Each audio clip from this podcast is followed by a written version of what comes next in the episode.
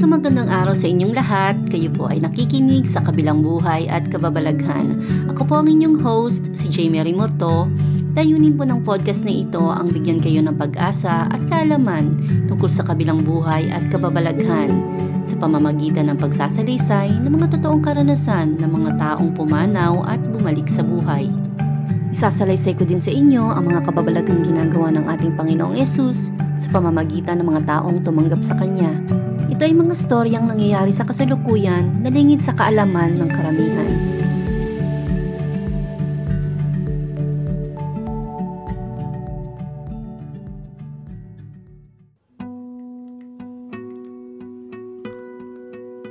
Maligayang araw mga kapatid, malugod ko po kayong binabati sa ating podcast na sa kabilang buhay at kababalaghan.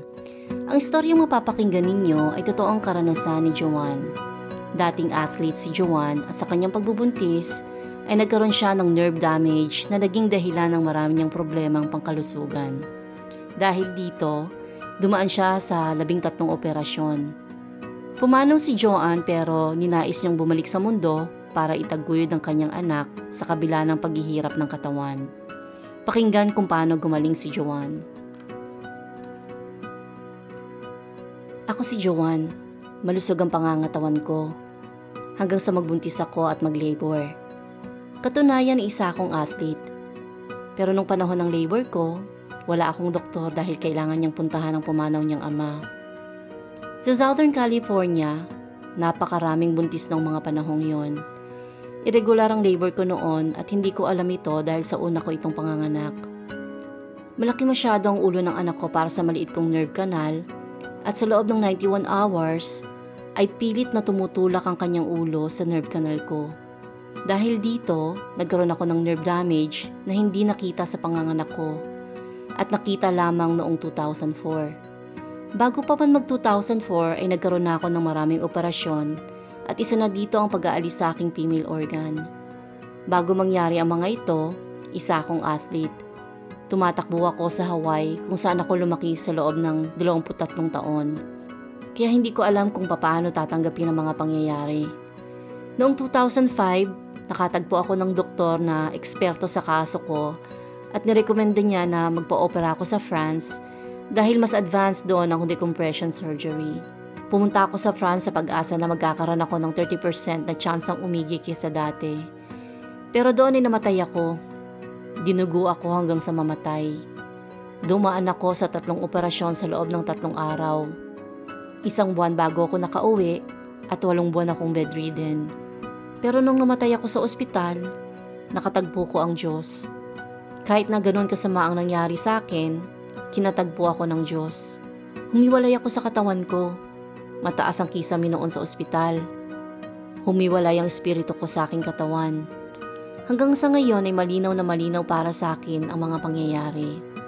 Pwede kong isalarawan kung nasaan ang mga doktor ang mga nurses at kung sino ang sumisigaw sa kung sino. Kahit hindi ko naiintindihan ang mga sinasabi nila, naaalala ko ng malinaw ang lahat. Nung dumating ang Panginoon, may biglang bumalot sa aking pag-ibig. Alam ko na nasa tahanan ko ako, sa piling ng pinagmulan ko, sa gumawa sa akin. Hanggang ngayon ay nagiging emosyonal ako kapag binabalikan ko to. Meron akong pananampalataya sa kanya noon Naligtas ako sa edad na 33 taon. Katoliko ako noon pa man. Naniniwala ako kay Jesus noon pa man. Noong pumunta ako sa France, nasa early 40s ako. Meron akong pananampalataya. Pero dumaan ako sa maraming trauma at sakit. Kaya na makita ko siya, na iba ang lahat. Sinabi niya sa akin na marami akong dapat gawin. Ayoko na sana bumalik pa sa lupa noong mga sandaling iyon hindi ko din alam kung gaano makapangyarihan ang panalangin. Hanggang sa mga sandaling iyon, sinabi ng Panginoon sa akin na marami akong dapat gawin pero ako ang magdedesisyon. Ipinakita sa akin ng Panginoon ang aking anak na lalaki na isinilang ko noon. Hindi ko alam kung paano ginawa ng Panginoon na makita ko sa harap ko ang anak ko na malaki na at ang kanyang magandang muka. May choice ako na hindi na bumalik sa lupa pero alam ko din na sa mga sandaling yon, na kung hindi ako babalik sa piling ng anak ko, hindi niya makikilala si Jesus. Hindi ako pinilit ng Panginoon na bumalik. Pag-ibig ang dahilan ng pagbalik ko. Nakita ko ang anak ko na lalaking walang ina. Kaya ginusto kong bumalik.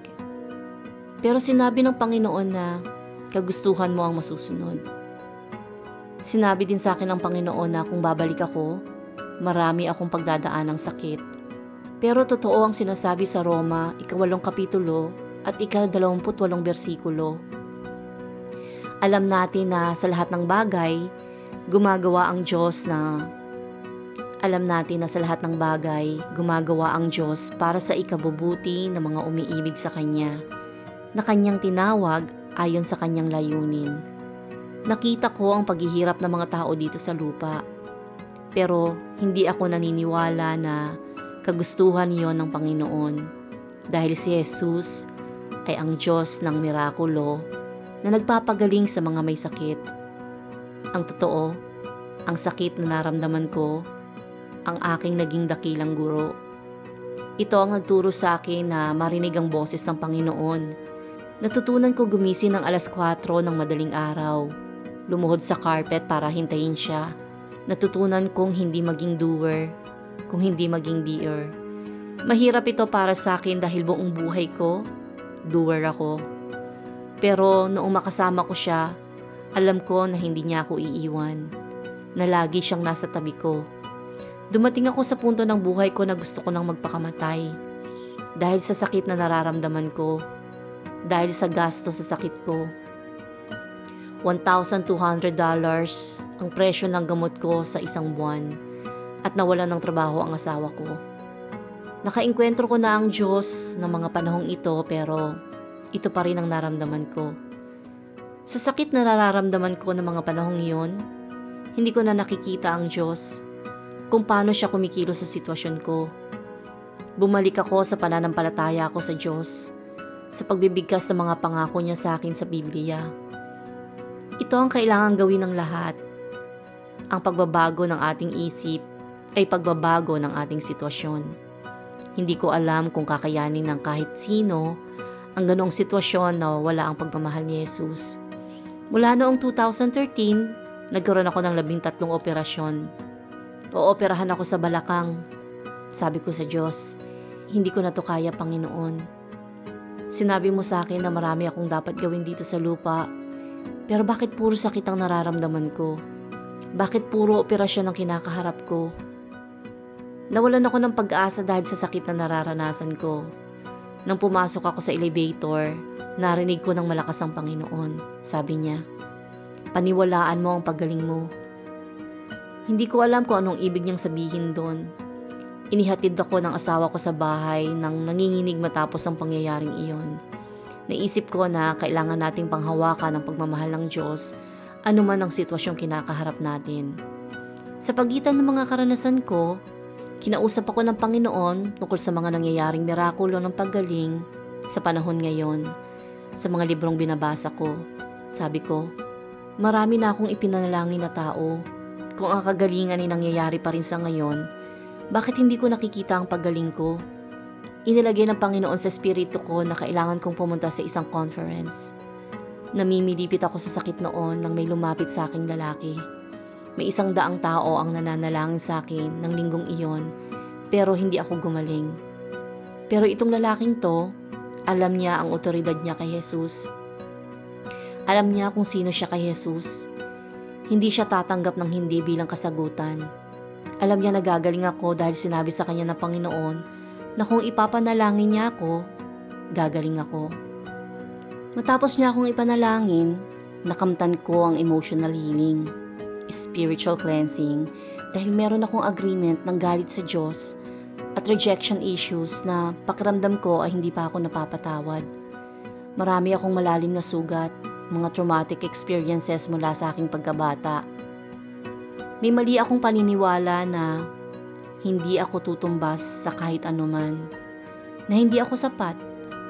Abang nga kasinungalingang iyon ay ang mga bagay na ginagamit ng kaaway para pahirapan ako Naniniwala ako na dapat nating ipanalangin ang bawat isa para gumaling. Tinawag tayong lahat para bumuhay ng patay. Pero sa natin kinukuha ang kaalaman natin? tanging ang malapit na relasyon sa Diyos ang magiging dahilan ng mga mirakulong iyon.